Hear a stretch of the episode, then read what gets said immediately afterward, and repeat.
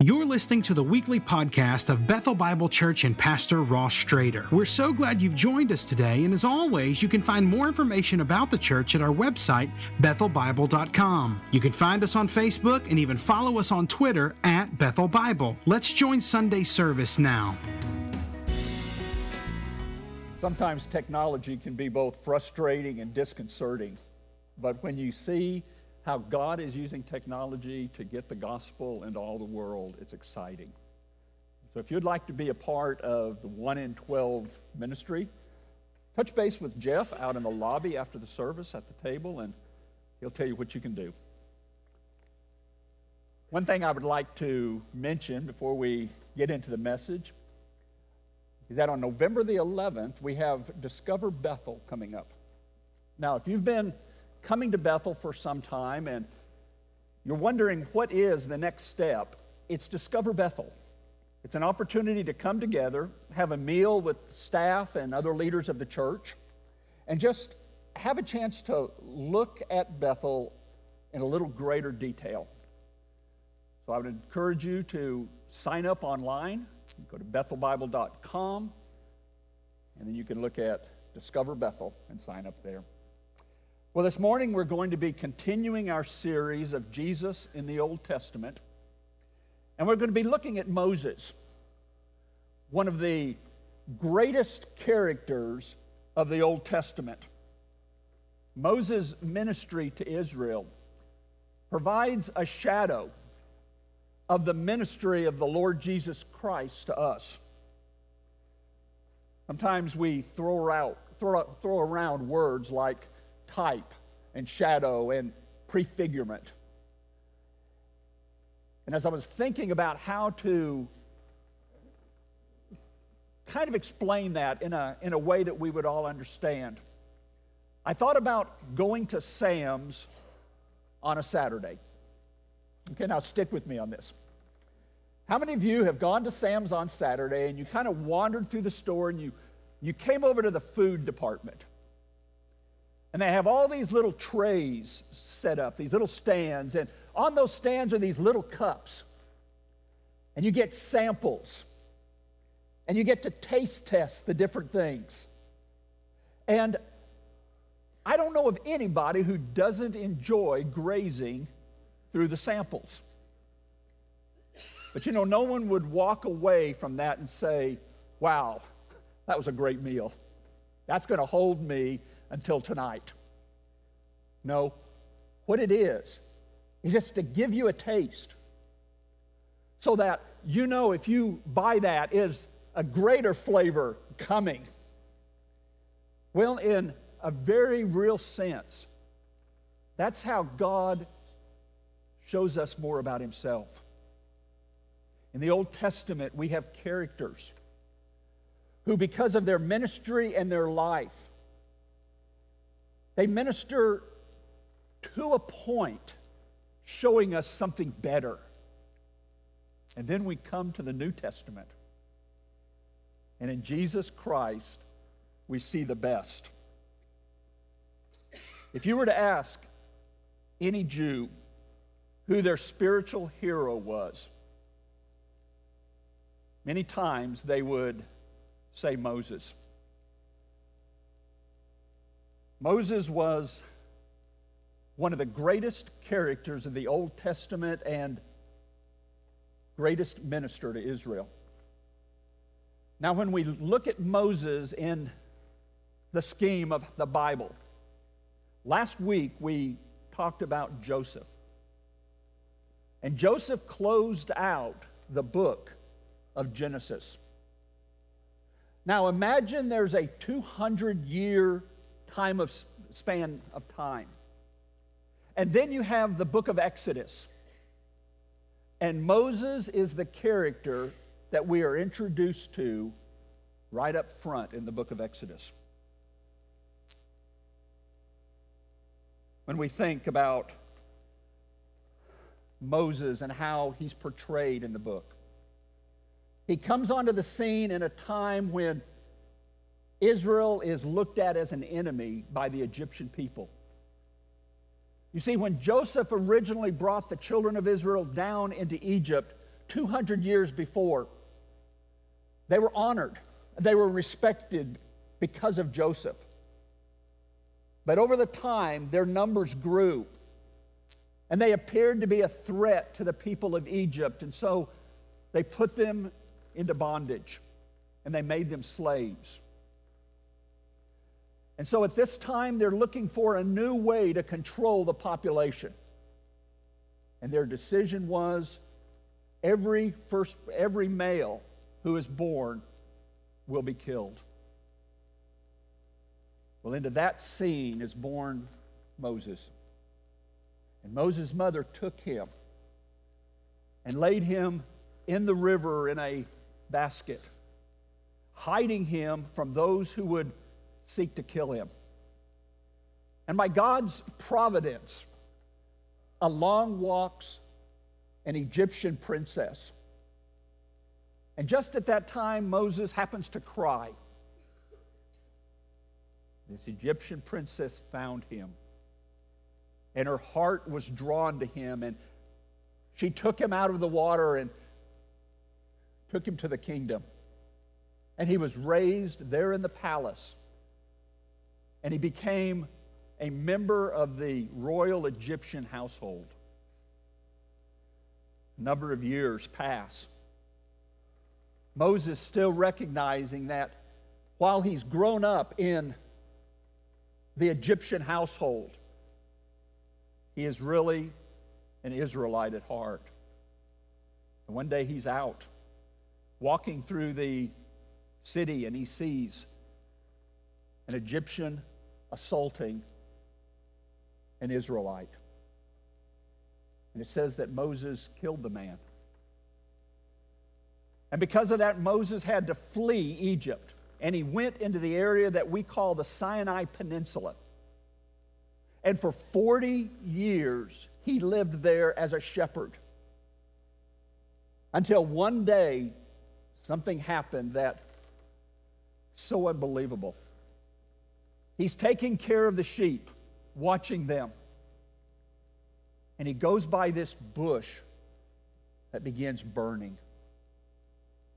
Burning, but not being devoured. And out of that bush, God spoke to him and called him to go back to Egypt and be the one who would deliver God's people, the Israelites, from bondage and take them to the land that they had been promised. Well, Moses did go back. He went up before Pharaoh, the king, and he delivered God's message that the Israelites were to be released. And Pharaoh didn't agree with him. In fact, God had to bring 10 plagues devastating the nation of Egypt, finally ending with the death of the firstborn child of anyone who was not being protected by God. And after that, Pharaoh said, "You can leave." And Moses took them and led them into the desert to a mountain called Mount Horeb. Sometimes it's called Mount Sinai today. And there God gave Israel the law. But because of their disobedience, they wandered for 40 more years in the wilderness, in which Moses served as their leader. And before they went into the promised land, the land that God had said, "I'm going to give you," Moses died. But as you look at the history, and especially the first 20 chapters of the book of Exodus, I would encourage you to read those chapters to get a taste of who Moses was. And you may want to read even more, because he's one of the great Bible characters and one of the greatest leaders in the history of Israel. Now, Moses isn't just talked about in the Old Testament, though. Here in the New Testament, the author of Hebrews uses the faithfulness of Moses to explain the even greater faithfulness of the Lord Jesus Christ. In Hebrews 3 and verse 1, we're going to read how Moses, great as he was just a shadow pointing forward to Christ. So beginning reading in Hebrews 3 and verse 1, it says, "Therefore, holy brothers, you who share in a heavenly calling, consider Jesus, the apostle and high priest of our confession, who was faithful to him who appointed him, just as Moses was also faithful in all God's house. For Jesus has been counted worthy of more glory than Moses, as much more glory as the builder of a house has more honor than the house itself. For every house is built by someone, but the builder of all things is God. Now Moses was faithful in all God's house as a servant to testify to the things that were to be spoken later. But Christ is faithful over God's house as a son. And we are his house if indeed we hold fast our confidence and our boasting and hope." The writer of Hebrews compares Moses to Jesus, describing the faithfulness of Moses as a servant, but talking about the faithfulness of Jesus as a son. As Moses served God, he was a shadow, a sample, a prefigurement of the one who was worthy of more glory than Moses. We might ask the question, what is it about Moses? What is it about Moses that makes him a prefigurement or a type or a shadow of the Lord Jesus Christ? As I look at the ministry of Moses, I believe we see a shadow of the ministry of Jesus in the way that Moses was considered a prophet to the nation of Israel. Moses himself understood that he spoke God's words. He understood that he was a very special man, but he also understood that on Israel's horizon there was someone coming who was greater than him. When Moses was coming to the point that he knew he was going to die,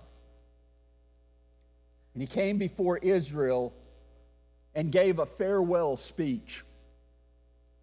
You could say his final sermon. In that, he reminded them of how he had led them for over 40 years and how that they had basically grown up as children under his leadership. And then in Deuteronomy 18, 15 through 19, that is part of this farewell speech. Moses says, "The Lord your God will raise up for you a prophet like me, from among you, from your brothers. It is to him you should listen.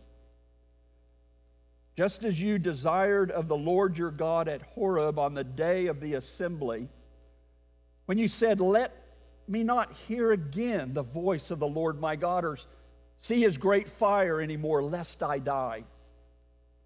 And the Lord said to me, 'They are right in what they have spoken.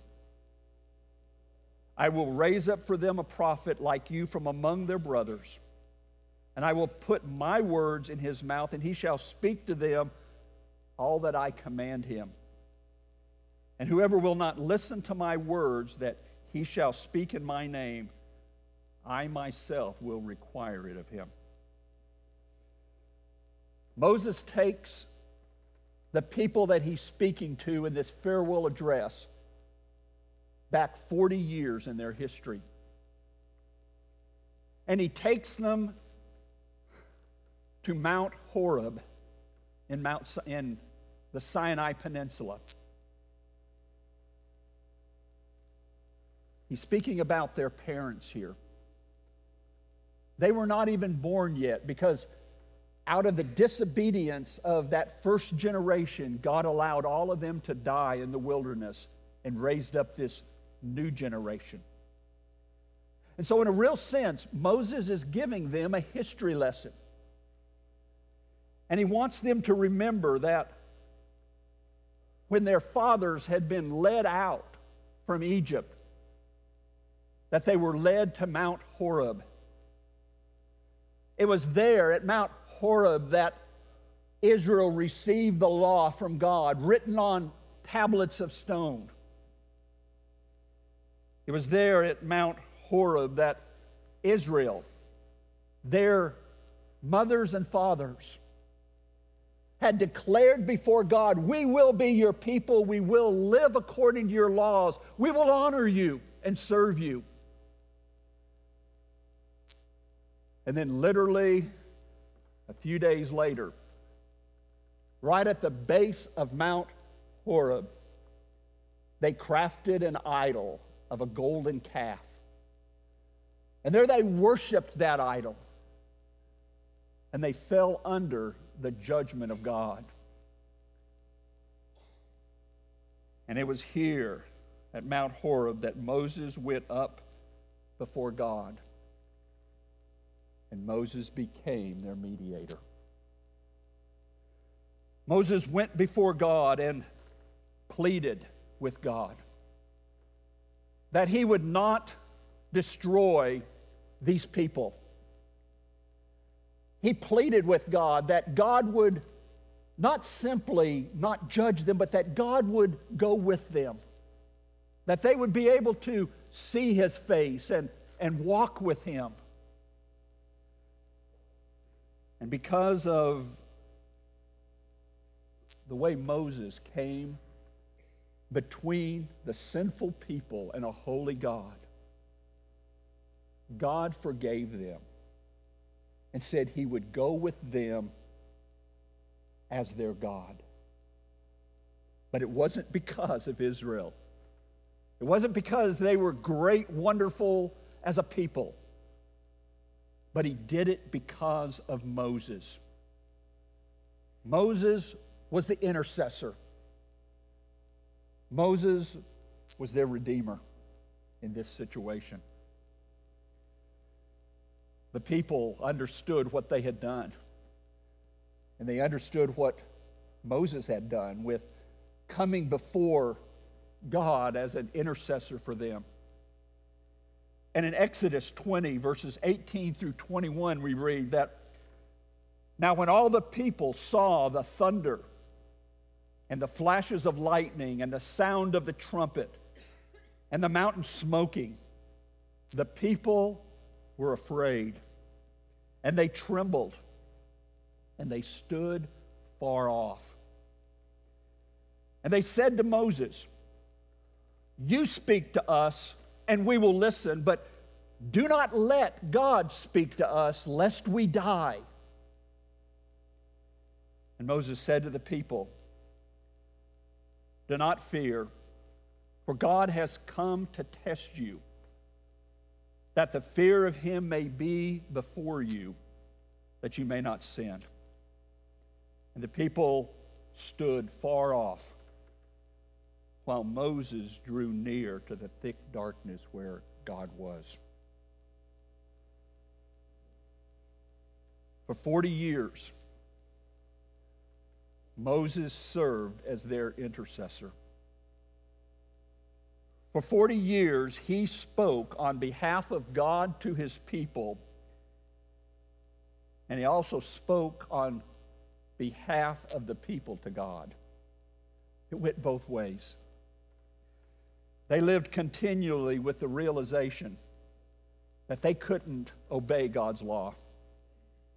They lived with a continual understanding that God was holy and they were sinful. And while they could not live up to God's law, they longed to have a relationship with him.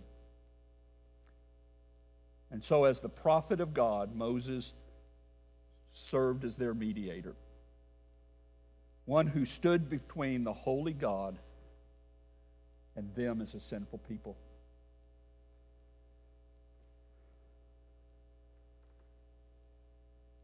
We're told that God would speak to Moses in a very unique way. God described it that he would speak to Moses face to face as a man speaks to his friend.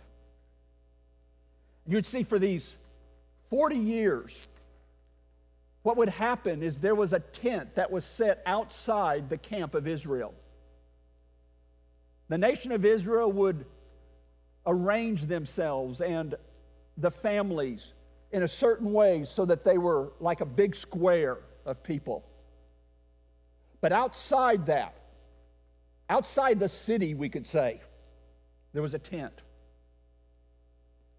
And that tent was separate. And what they would see is they would see Moses begin walking out of the camp and walking toward that tent. And it says in Exodus, the 33rd chapter, where it describes this, that the people would come to the doors of their tents and bow down and worship. And that out of heaven would come a pillar, a cloud, representing the presence of God. And that cloud would literally come down before the door of that tent. And there Moses would serve as the people's mediator, talking to God about their needs, and then hearing from God about what they needed to do.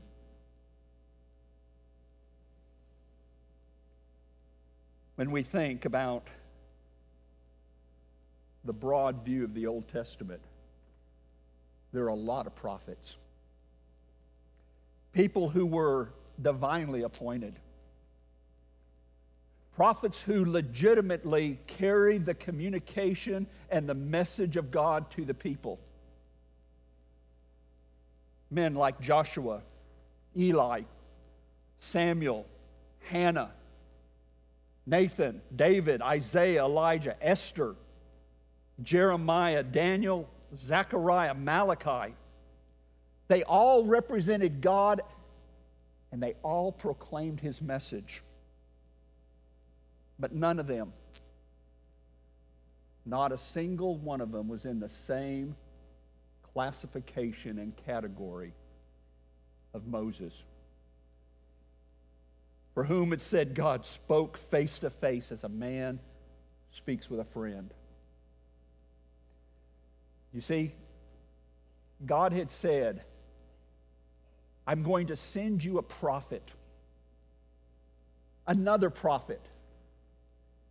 Not a prophet that just simply communicates what I'm telling him to say, but I'm going to send you another prophet that's going to be like you, one who intimately relates to me, who I know as a friend,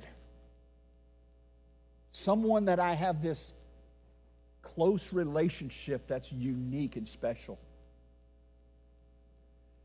One author noted that although the promise of a prophet like Moses might loosely refer to many of the prophets, it was understood by the Jewish people that the ultimate fulfillment would be in some specific climactic individual, the Messiah.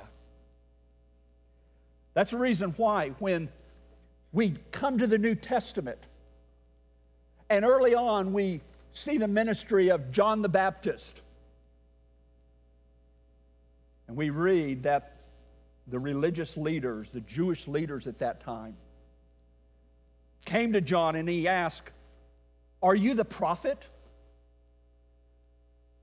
They wanted to know, John, you're a proclaimer of God. You're one who's boldly saying what God tells you to say. Are you the one we should be looking for, the prophet? And John said, no way. I'm not him. But it wasn't just a religious idea. The common people of that day was also looking for the prophet. Philip, an individual who was going to be one of the first disciples of Jesus. After he was introduced to Jesus and talked with him, he went and found another friend of his by the name of Nathaniel. And he told him, we have found him of whom Moses and the law and also the prophets wrote, Jesus of Nazareth, the son of Joseph. In Acts chapter 3, we have the sermon of the Apostle Peter after Pentecost. And it's a sermon in which he lifts up Jesus as the Savior, as one who was crucified, buried, and rose again. One who had been declared to be the Messiah. And then Peter says, for Moses truly said to the fathers, the Lord your God will raise up for you a prophet like me from your brethren. And him shall you hear in all things, whatever he says to you. And it shall be that every soul who will not hear that prophet shall be utterly destroyed from among the people. You see, Peter said, here's Jesus, the one who came, gave his life, was buried, and resurrected from the dead. He's the prophet. Something very similar is written in the first chapter of the book of Hebrews. Verses 1 through 3, it says, long ago, at many times and in many ways, God spoke to our fathers by the prophets. But in these last days, he has spoken to us by his Son, whom he appointed the heir of all things, through whom also he created the world. And he is the radiance of the glory of God and the exact representation of his nature. And he upholds the universe by the word of his power. And then after he made purification for sins, he sat down at the right hand of the Majesty on high. You see, when we come to the New Testament, we see who the prophet is. The prophet is Jesus. Now understand, Moses was great. And he spoke in a way and knew God in a way that no one before Jesus had known. But in reality, he could never fully behold the glory of God. Because Moses was like you and me. He was a man who was a sinner. He was a man who struggled with anger. In fact, his anger led him to kill a person. He was a man who would get discouraged. He was a man who would experience frustration when the children of Israel would act in a way that he thought was foolish. And he was a man to whom the law was given just like it was given to anyone else. And Moses himself would bring offerings, symbolizing the forgiveness of sins that God would grant.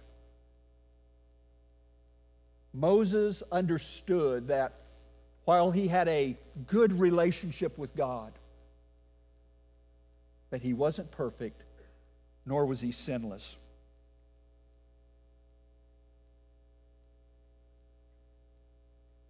And he understood, like Israel, that Israel needed someone to represent them before God. You know, if I come to God in my sin, I can only expect to be held accountable for that sin. and I can only expect judgment. While Moses and Jesus were both prophets, the great difference was that Moses spoke for God and Jesus spoke as God. Jesus was God in the flesh, the one who knew God personally, the one who had been face to face with God in eternity and knew him in an intimate way that Moses could have never imagined. The first chapter of the Gospel of John, we can't read all of it, but I'd like to read about 3 different verses. John chapter 1 says, "In the beginning was the Word," speaking of Jesus, "and the Word was with God, and the Word was God. He was in the beginning with God. And the Word became flesh and dwelt among us. And we have seen his glory, the glory as of the only Son from the Father, full of grace and truth.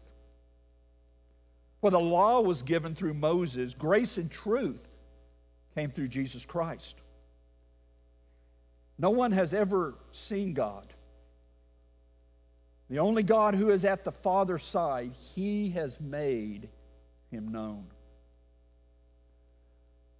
You know, I believe that there is within every person a desire to know their Creator. When you look at all the histories of all the cultures in the world, there is always someone or something that is worshiped. Because God has created in us what has been called a God-filled void, a void that only God can fill within our souls.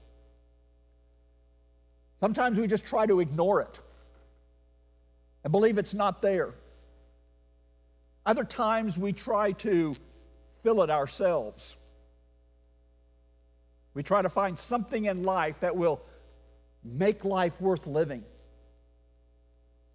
And other times we'll run after religion, trying to do more or be more or go through certain practices or certain ceremonies, hoping that that will make us acceptable to God. But while we focus on us and what we can do, what we need to do is focus on our mediator. Focus on the one who came between God's judgment and our sin. We need to focus on the one who interposed his righteousness so that we could be forgiven. You see, when you try to make sense out of the death of Christ, it doesn't make sense apart from the fact that he was doing something so special that it can't be avoided. When Jesus died on the cross, he died there for your sins and for mine. When he was buried in the grave and then resurrected 3 days later, that was God's stamp of approval that this perfect man who knew no sin would not suffer death. You see, Jesus became our mediator. On the cross, he came between our sin and God's judgment so that you and I can have a relationship with him. When we place our faith in Jesus, when we believe in Jesus as our mediator, when we believe in Jesus as the one who has come between us and God to make peace, when we believe and trust that, we enter into that rich and wonderful relationship with God. that many call salvation. Moses had to repeatedly mediate for Israel. For 40 long years, Moses would march out to that tent. The pillar and the cloud would come down. Moses would mediate on behalf of the people. And then Moses would come back to the camp. For 40 long years, Moses sacrificed a lamb, would provide other offerings that symbolized what the one in the future, the one on Israel's horizon, would provide once for all. Moses' work was never finished because he was like us. But Jesus' work, once he made his offering for sin, once he became our mediator, the one between us and God, when he did that, he was able to sit down at the right hand of God in heaven. In the book of 1 Timothy, chapter 2, this is what is said. For there is one God, and there is one mediator between God and men, the man Christ Jesus, who gave himself as a ransom for us all, which is the testimony given at the proper time. He stood up for us, so that by faith in him, his righteousness can be counted to our credit. My prayer for you this morning is that if you haven't reached that place in your life, if you're still searching to fill that void within your heart, that something's just not right there. And if the Spirit of God today has touched your heart to say, you need to believe in Jesus. You need to believe in the mediator that once for all time has stood between you and God so that you can have peace and a relationship with him. My prayer is if you haven't made that decision yet, that you would just silently, as we pray together, just say, Lord, thank you for being that mediator. Thank you for being the one who came between me and God's judgment so that through your death, through your payment for sins, I can be forgiven. Let's pray together. Our Father in heaven, we come before you thanking you that you are our mediator. Thanking you that we don't have to stand at the bottom of a mountain fearful because of your judgment, but that we can boldly rejoice, that we can boldly celebrate that although your son had to die, he died for the best reason of all.